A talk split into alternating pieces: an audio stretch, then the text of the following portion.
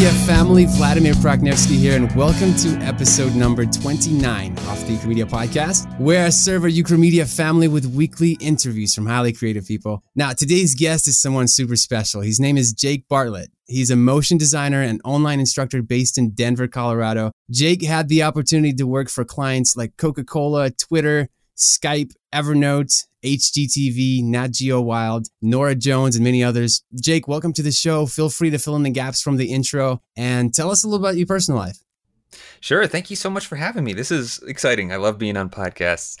I can tell you a little bit about where I've come from, how I got to where I am. Um, I got into to After Effects at a pretty early age. I was in high school, and my oldest brother, who's eight years older than me, came home from college with a copy of After Effects and Premiere. And nice. one summer, he showed me how to put lightsabers on top of video that we shot, and that blew my mind. That's that was kind of like the gateway drug into into you know video co-pilot tutorials and Creative Cow. But that's what got me into After Effects, and uh, so through high school, I started teaching myself how to do these visual effects and things through, like I said, Video Copilot. That was pretty much the place to learn After Effects at the time. Um, we all went through it. Video. Oh yeah, everybody. um, but I, I started to learn Photoshop at the same time, and later on in like my last two years of high school, I learned Illustrator as well from a graphic design perspective and went into college thinking that I wanted to either be an editor or a motion designer and I didn't really know which one would pan out so I kind of just studied and practiced both because you know growing up i just ran around with a camera all the time making silly videos and putting lightsabers on them but um, my official major in college was just called digital media and i had an emphasis in cin- uh, cinema. And i went to a one semester film program in la where i made a lot of connections there fortunately because when i graduated i had decided i was going to move to la and try and pursue something in either editing or motion graphics. And one of the guys that I went to school with out there on my drive from Michigan, where I'm from, to to LA, he said, Hey, I'm working for a sound designer who rents a space at a production company, and he caught wind that they need an After Effects artist. um, nice. So send me your reel and I'll pass it along. And so that sound designer that he was working for blindly vouched for me to this company, um, having never met me. I was straight out of college in two weeks. About two weeks after I got to LA, I got a job as a motion designer on a, a daily show, kind of like a trivia based show for Yahoo News, where it was just a 90 second animated text and cut out photos, moving a 3D camera around them, telling a little story where, you know, on this day in history, whatever the the Big Mac was invented, and it was by this person, and this connected to this, and it just jumps around all these little facts for about ninety seconds, and it had to be done every weekday. So we had five episodes a week, and there was a team of two, just me and one other guy. Wow. So we got really, really, really good at using 3D cameras, animating text in interesting ways, and cutting out photos in Photoshop. Eventually, we got somebody hired onto the team that was specifically for the image searching and Photoshop, like cutting, masking out the subjects of the photos for us. But because it was such a quick turnaround, yeah, we got really fast at just using After Effects in general.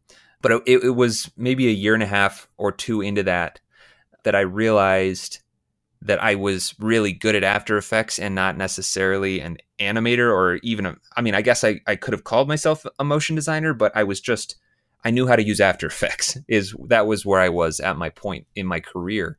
And I saw a, an animation by a guy named J.R. Canest, which I'm sure many of the listeners oh, yeah. are familiar with. But he was still in school at the time, and he made this uh, little title sequence called Crazy Enough, where it was just geometric shapes bouncing around the screen, but they moved in a way that boggled my mind because I knew he did it in After Effects, but it was like, how how in the world is he making something look so cool? And why doesn't my stuff look like that?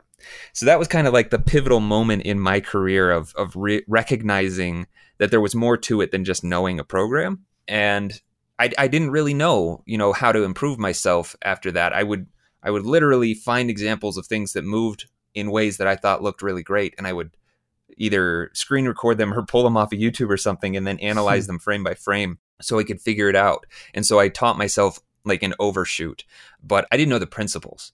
So it was probably like three or four years after I had started working professionally as a motion designer that I discovered School of Motion.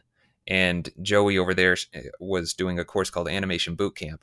And he he pitched that course perfectly. It was like he was speaking directly to me because in the trailer he says that this course is for motion designers who have no background in motion design.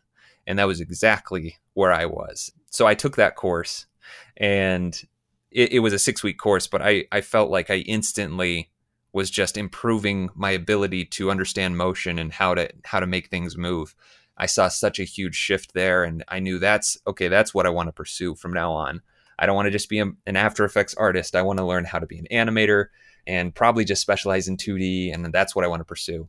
So from there, um, I, I, I guess my my timeline, my career timeline, I worked at that company for almost five full years my last year of working there, I started doing freelance work on nights and weekends just through connections that I had made working that, at that company. And I also started teaching myself on a website called Skillshare. And between that freelance and Skillshare, I was actually having um, my day job was taking away from that side work. So it kind of just clicked in my head. I was like, well, if I'm getting enough work on the side to support myself, why am I working for somebody else? Um, right. so that's when I decided that I I would quit my job and try the freelance life. And it was kind of just at a point in in time where my wife and I, who by the way, I married my wife um, straight out of college as well, so she's with me this wow. whole time. but it was right about then, about five years into our marriage, that we decided we wanted to try to have a kid. And so I quit my job, came home to be freelance, and then my wife got pregnant about a month or so later, which was perfect timing because then I got to be home with her the whole time that she was pregnant. I've been with my son every day of his life, with a few exceptions of traveling on weekends or something, but I've been able to stay at home this whole time. And since then, my career has kind of transitioned even further because I was primarily freelancing, supplementing my income with Skillshare, and Skillshare was growing. The more classes I made, the bigger, you know, portion of my income came from that. Eventually, Joey from School of Motion kind of caught wind of me as a teacher and he's like, "Hey, do you want to come teach on our like make a tutorial for our free section of the website?" I was like, "Sure, I would love to do that." I mean, that I say that really calmly. I was excited, be like out of my mind to be teaching for Joey because I've learned so much from him. So I taught for him on the regular part of his website, just a, a, couple of tutorials there. And then he asked me if I'd build a course for him. And so I spent almost a full year building Explainer Camp, which is a course I did for them that is kind of a project based course where you make an explainer video from start to finish. But I'm not teaching you animation and design. I'm giving you a, a, place to apply your design and animation skills and instead teaching more of how to handle a client and how to handle a, a job on a large scale. And we go from, you know, from the initial phone call all the way to the final delivery. So that was a really big undertaking. It took almost a year, but now I've, I've got a, a, pretty great relationship with School of Motion and I'm working on another course for them. Skillshare has become my largest form of income. So even just recently, in the last few months, I've d- decided that I would stop freelancing for the time being at least, and I'm pursuing teaching full time. So wow. I'm I've actually just recently started a YouTube channel to try and start building my own you know, little kind of corner of the internet where I'm teaching some free content and then building these Skillshare classes and courses for School of Motion. So that was a lot of talking, but uh, that that pretty much brings us to where we are. and it's so encouraging because you're such a young guy and you've done so much. It's interesting how you kind of went a different route. First, you kind of got plugged into Skillshare and other platforms, and then now you're starting your own kind of growing your own channel and stuff. It's so cool, just so encouraging listening to your story. There's so much that I want to get into just within that. You know, you mentioned your wife being a, uh, I believe her name is Jamie, right? She's very yes, talented Jamie. Graphic designer. Checked out uh, the website, her website. She's very talented, and I learned, you know, you said that she's a teacher on Skillshare as well. And she's yes. not just a teacher, but she's a top teacher with like over 22,000 right. followers. Very impressive stuff. Like obviously teaching runs in your family. And you know, I've always I've always heard people say that behind every successful man is a woman rolling her eyes, right? but how much how much of an influence did Jamie play in your career as a motion designer and a teacher? Yeah, I mean that couldn't be a truer statement in in my situation. I wouldn't be teaching on Skillshare if it wasn't for her, actually, because she's the one who found Skillshare. She's really um, into hand lettering. That's kind of her passion now. And back in I think it was 2014, uh, maybe even 2013. It was early in the Skillshare development. They didn't have I mean, they had they had a lot of classes, but nothing compared to what they have now. But there was this one big class that they had been promoting coming up on how to teach hand lettering or how how to do hand lettering. And so she she kind of signed up for that, and she said, "Hey, Jake, you should check this out and see if if you want to take any of the classes." And so I, I looked, and there were only like maybe three or four classes that had anything to do with animation. And I took one of them, and I was like, you know what, this might be this might be fun to try out sometime because I I thought I always thought that I would enjoy teaching. I just never really saw it as a, a way to make money. I didn't know how that could be a profitable thing. But I was like, well, maybe this could be a way to get a little bit of extra income on the side and have some fun doing it. But I kind of just put it off until uh, they. this is my little dirty, dirty little secret of um, the reason I got into it is because they ran a teach challenge where all I had to do was submit a proposal for a class and I would be entered into a contest to win a MacBook Air. Nice. so I was like, well, there's yeah, there's some motivation, and uh, I ended up winning and they helped me build the course after that. I mean, in, in terms of you know coordinating with their their team and, and just making sure that I I had everything I needed. But um, they that was kind of the moment of well, I won. Shoot, now I have to actually make the class. now you got to um, deliver. Yep. But that ended up being one of the most important things that I ever did in my career because I wouldn't be teaching today for anyone if it wasn't for that. And it all, yeah, like I said, all came from my wife just encouraging me to do it. That's um, awesome. And on, on a day to day basis, I mean, she, it, it's great because she, her major was graphic design and my minor was graphic design, and then they they swapped. Like her minor was cinema and my major was cinema. So oh, nice. Um, we we yeah exactly, and we met in college. So anytime that she makes a class, which she usually focuses on Photoshop or illustration or um, hand lettering, if she needs something animated, like her class trailer or something, I'll be the one to animate it. And if I need something that looks really, really nice, well designed title or something for my class, she'll make it for me and then I'll animate it. So, yeah, it's Teamwork a very collaborative. Right that is awesome. Yeah. and by the way, your work just it looks amazing, man. It's very clean. Oh, it's thank just, you. It's awesome, and I, I can definitely that. see a little bit of her work and your work. It's just awesome. Like I love how when families work together, and I always say that my wife is my wisdom. So if she's listening, yeah. now something else I learned from listening to your podcast interview with Joey that you you have a son. How old is your son? He is about to be three years old. Wow. So I have a two and a half year old as well. I have a five year old and a two and a half year old. And his name is Elliot, just like yours, right? Oh, no kidding. And Joey's so Joey has an Elliot. Elliot. So three Elliots. you have an Elliot and I have it. All now, right. Do you, do you guys spell Elliot with two T's or one T? Just one. One. Same here. That's pretty sweet. Now there's something else that yeah. you something else that you've mentioned that uh, uh, let me go back to you said something about working like tight deadlines. And that's something that's interesting because most people think of tight deadlines as something as negative, like, oh man, I got this tight deadline. But it's amazing how helpful it is. Like, you know, there's this Parkinson's law, I believe that's what the name of it is.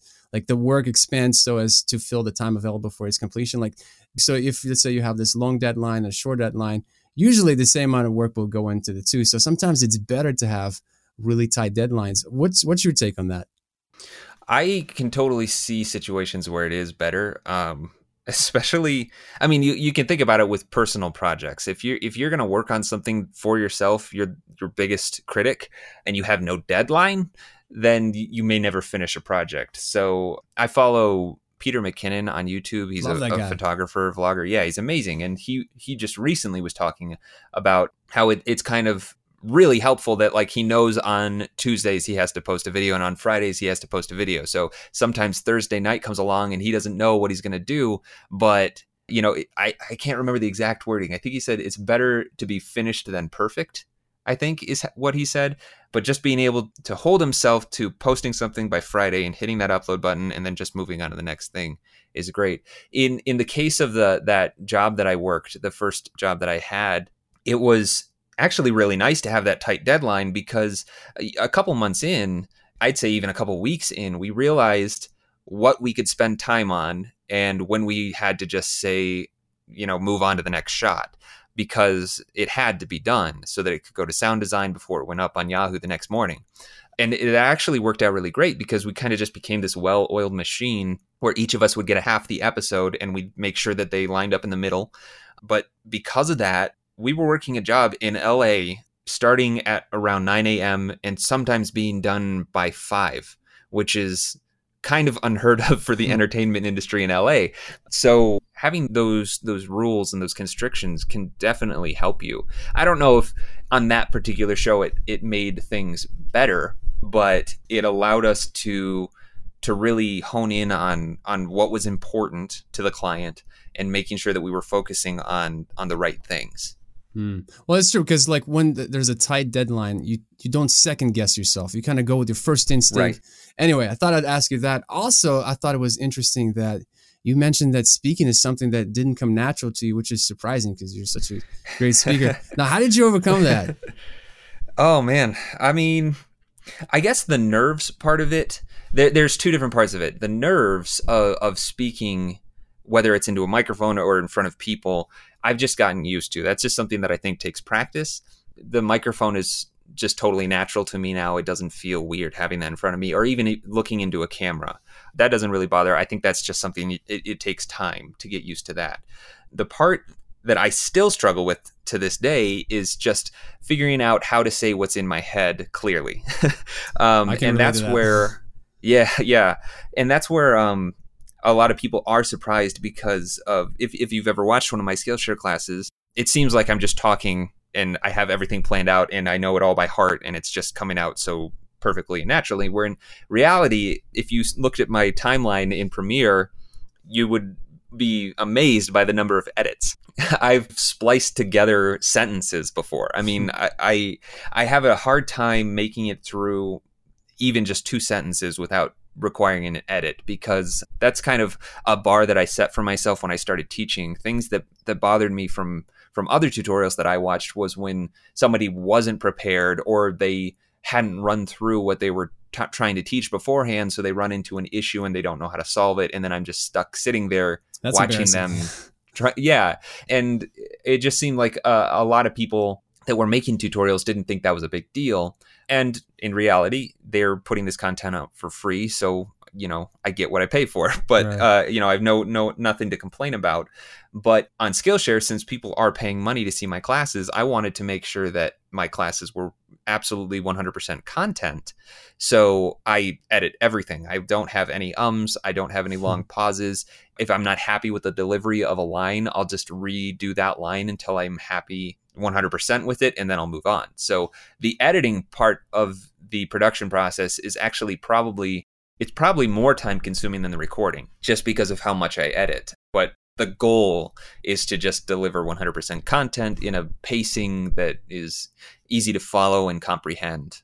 Yeah, you know, I watched Sergey pretty much just being to the point of tears when he was working on the expressions course because you know mm. you don't really tutorials is one thing but when you work on a course and there's an outline and you constantly have to re-record i remember he would he called me one time he's like dude i've been re-recording just one sentence for the last hour because he kept messing up yeah and you're just saying this is too much like so i guess you know the amount of time and effort goes into creating course so hats off to you for creating so many of them and man, I can't you. I can't imagine how many times you probably just wanted to quit and just you know not make another one. But Thank you so much for not doing that. And you know, it, it does build character. And there's something about just press and record and just go for it. Like you said, you know, it doesn't always feel natural speaking in front of the microphone, being in front of the camera.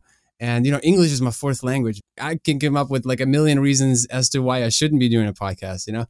but if you want to get better, if you want to get better, you just got to get out there and do it. And with you, you're gonna suck at first, you're not gonna be really good at it. But the more yeah. you do it, the the better speaker you become, and you start realizing that the ums and the likes and the you knows and all that stuff and start working on those things. So you got to start somewhere, right? That's right.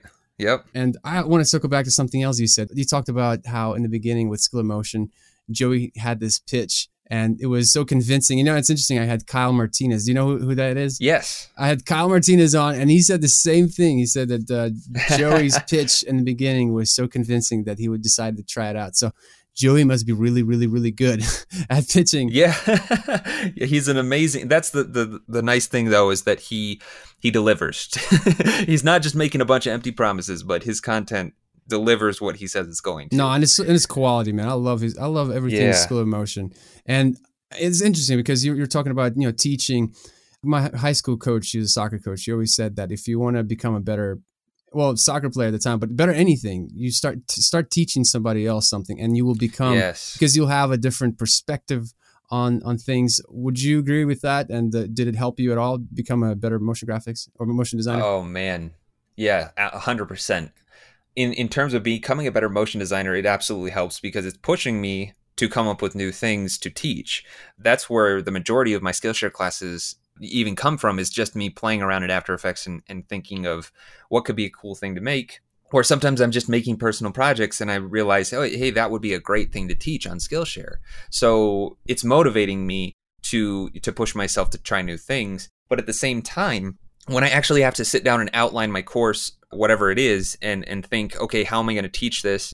I have to think through all the steps of what the person watching the class has to know if they're going to follow. So I, you know, I have to think one about what level am I teaching to. So if it's a beginner's class, I can't really assume that they know keyboard shortcuts that well.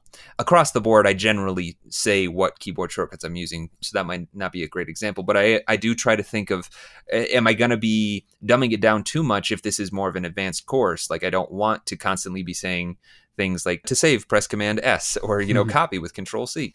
So outlining the course helps me think about how how the viewer needs to to interpret it, but it also pushes me to think of the absolute best way that I can imagine doing something.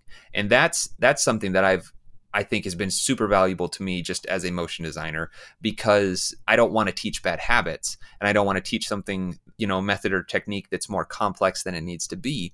So a lot of times I'll even come up with an idea I guess an example I can think of is I made a class called the knit sweater look in After Effects, and it was just a very simple procedural effect where you can put in your artwork or whatever you want into a pre-comp and then in the main render comp it will look like it's a knit sweater and you can control the size of the knitting and, and all this stuff.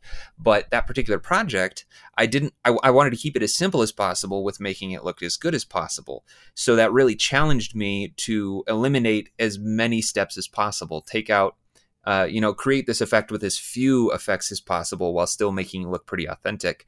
So it pushes me in that way as well. And I think that that's been super valuable to me as a motion designer. Now you're talking about habits. What are some uh, of your personal habits that contribute to your success? Hmm, that's a good question.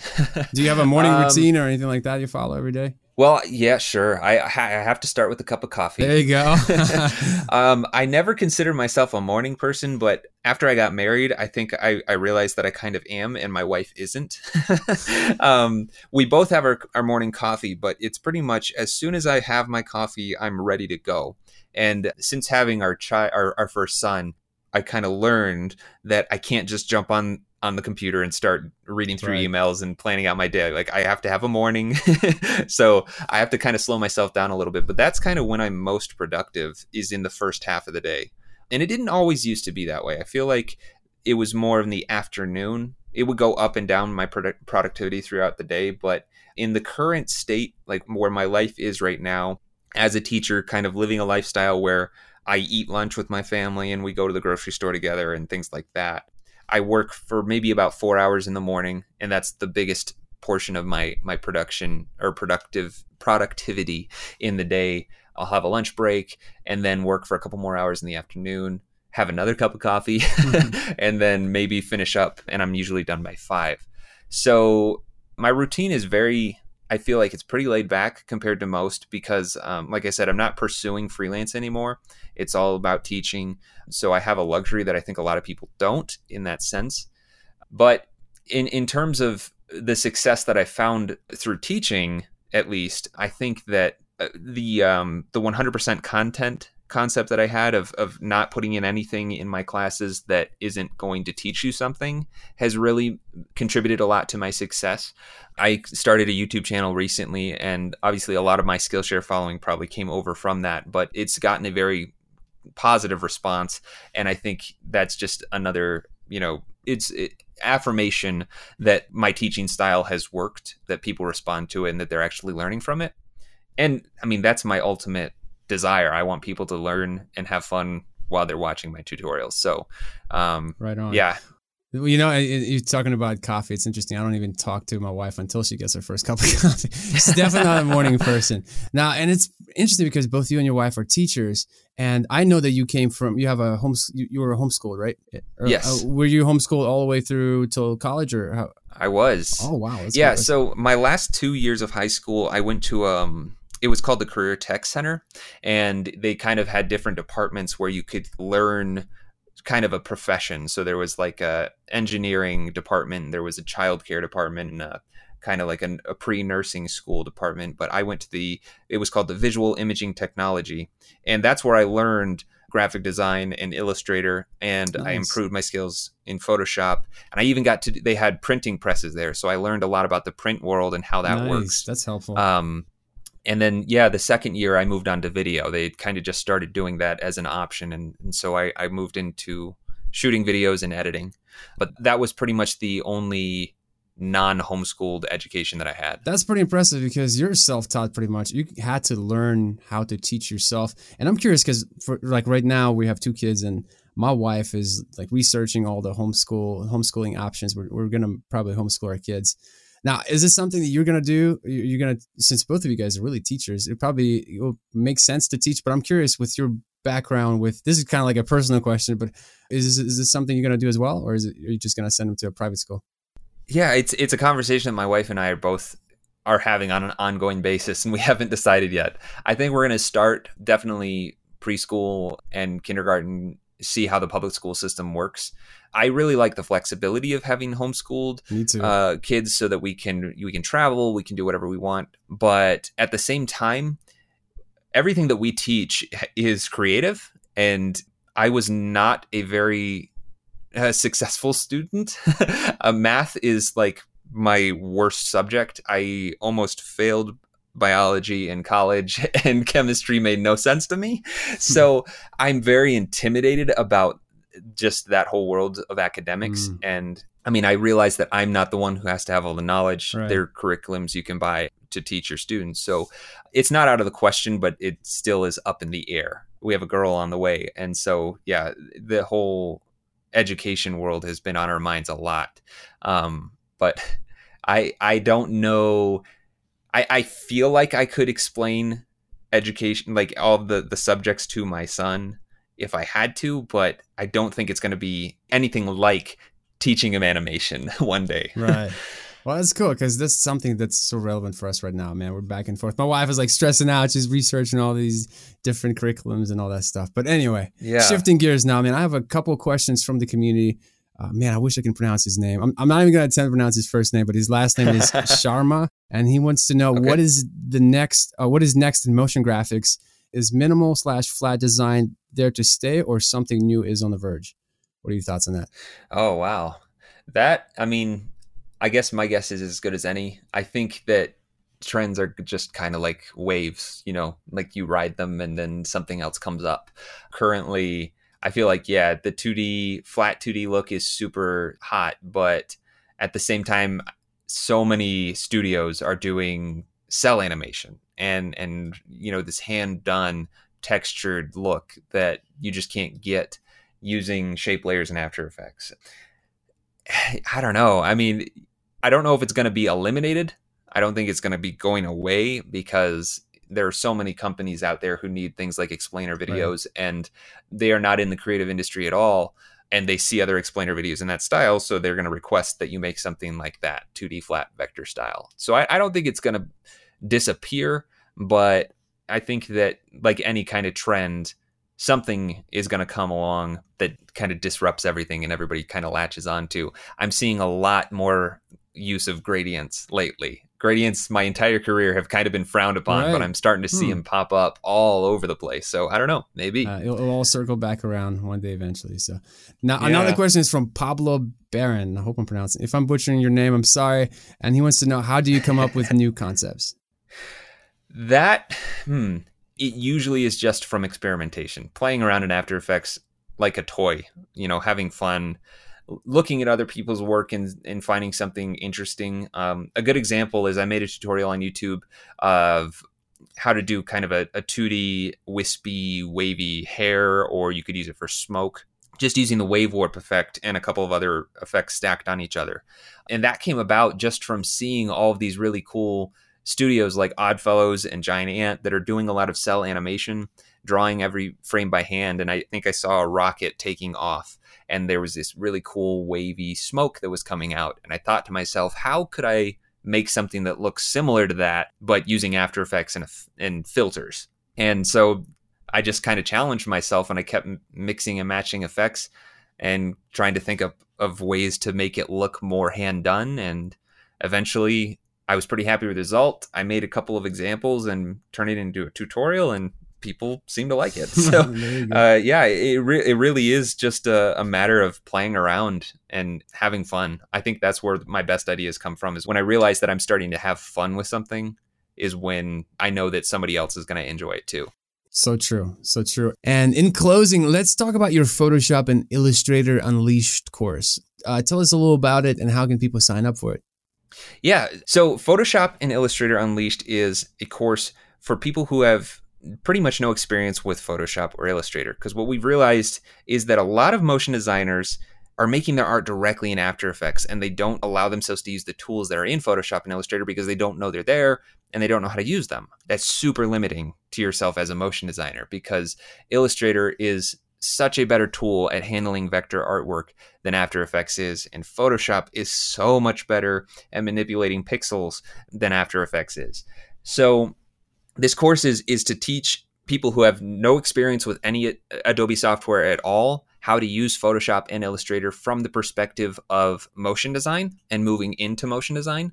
But it's also for motion designers who have plenty of experience in After Effects but need to brush up their skills in Photoshop and Illustrator. So it's really going to teach you the fundamentals of all the tools that you need to use, how to get your artwork into After Effects, and just how to actually prepare your artwork in a way that's going to make sense for motion design. So like I said, it's a beginner's course, but it can it can really be taken by anyone who just needs to have a better grip on Photoshop and Illustrator. That sounds good. You know, it's funny because Sergey actually, you know, we do the featured image for the podcast, and Sergey always uses After Effects to put it together. I always tell him, like, dude, why don't you just uh, Photoshop? It's like, oh, dude, I'm just, I don't know, man. I'm just so used to After Effects. And I don't know. He, he may not be that good at Photoshop anymore after all those years using uh, After Effects.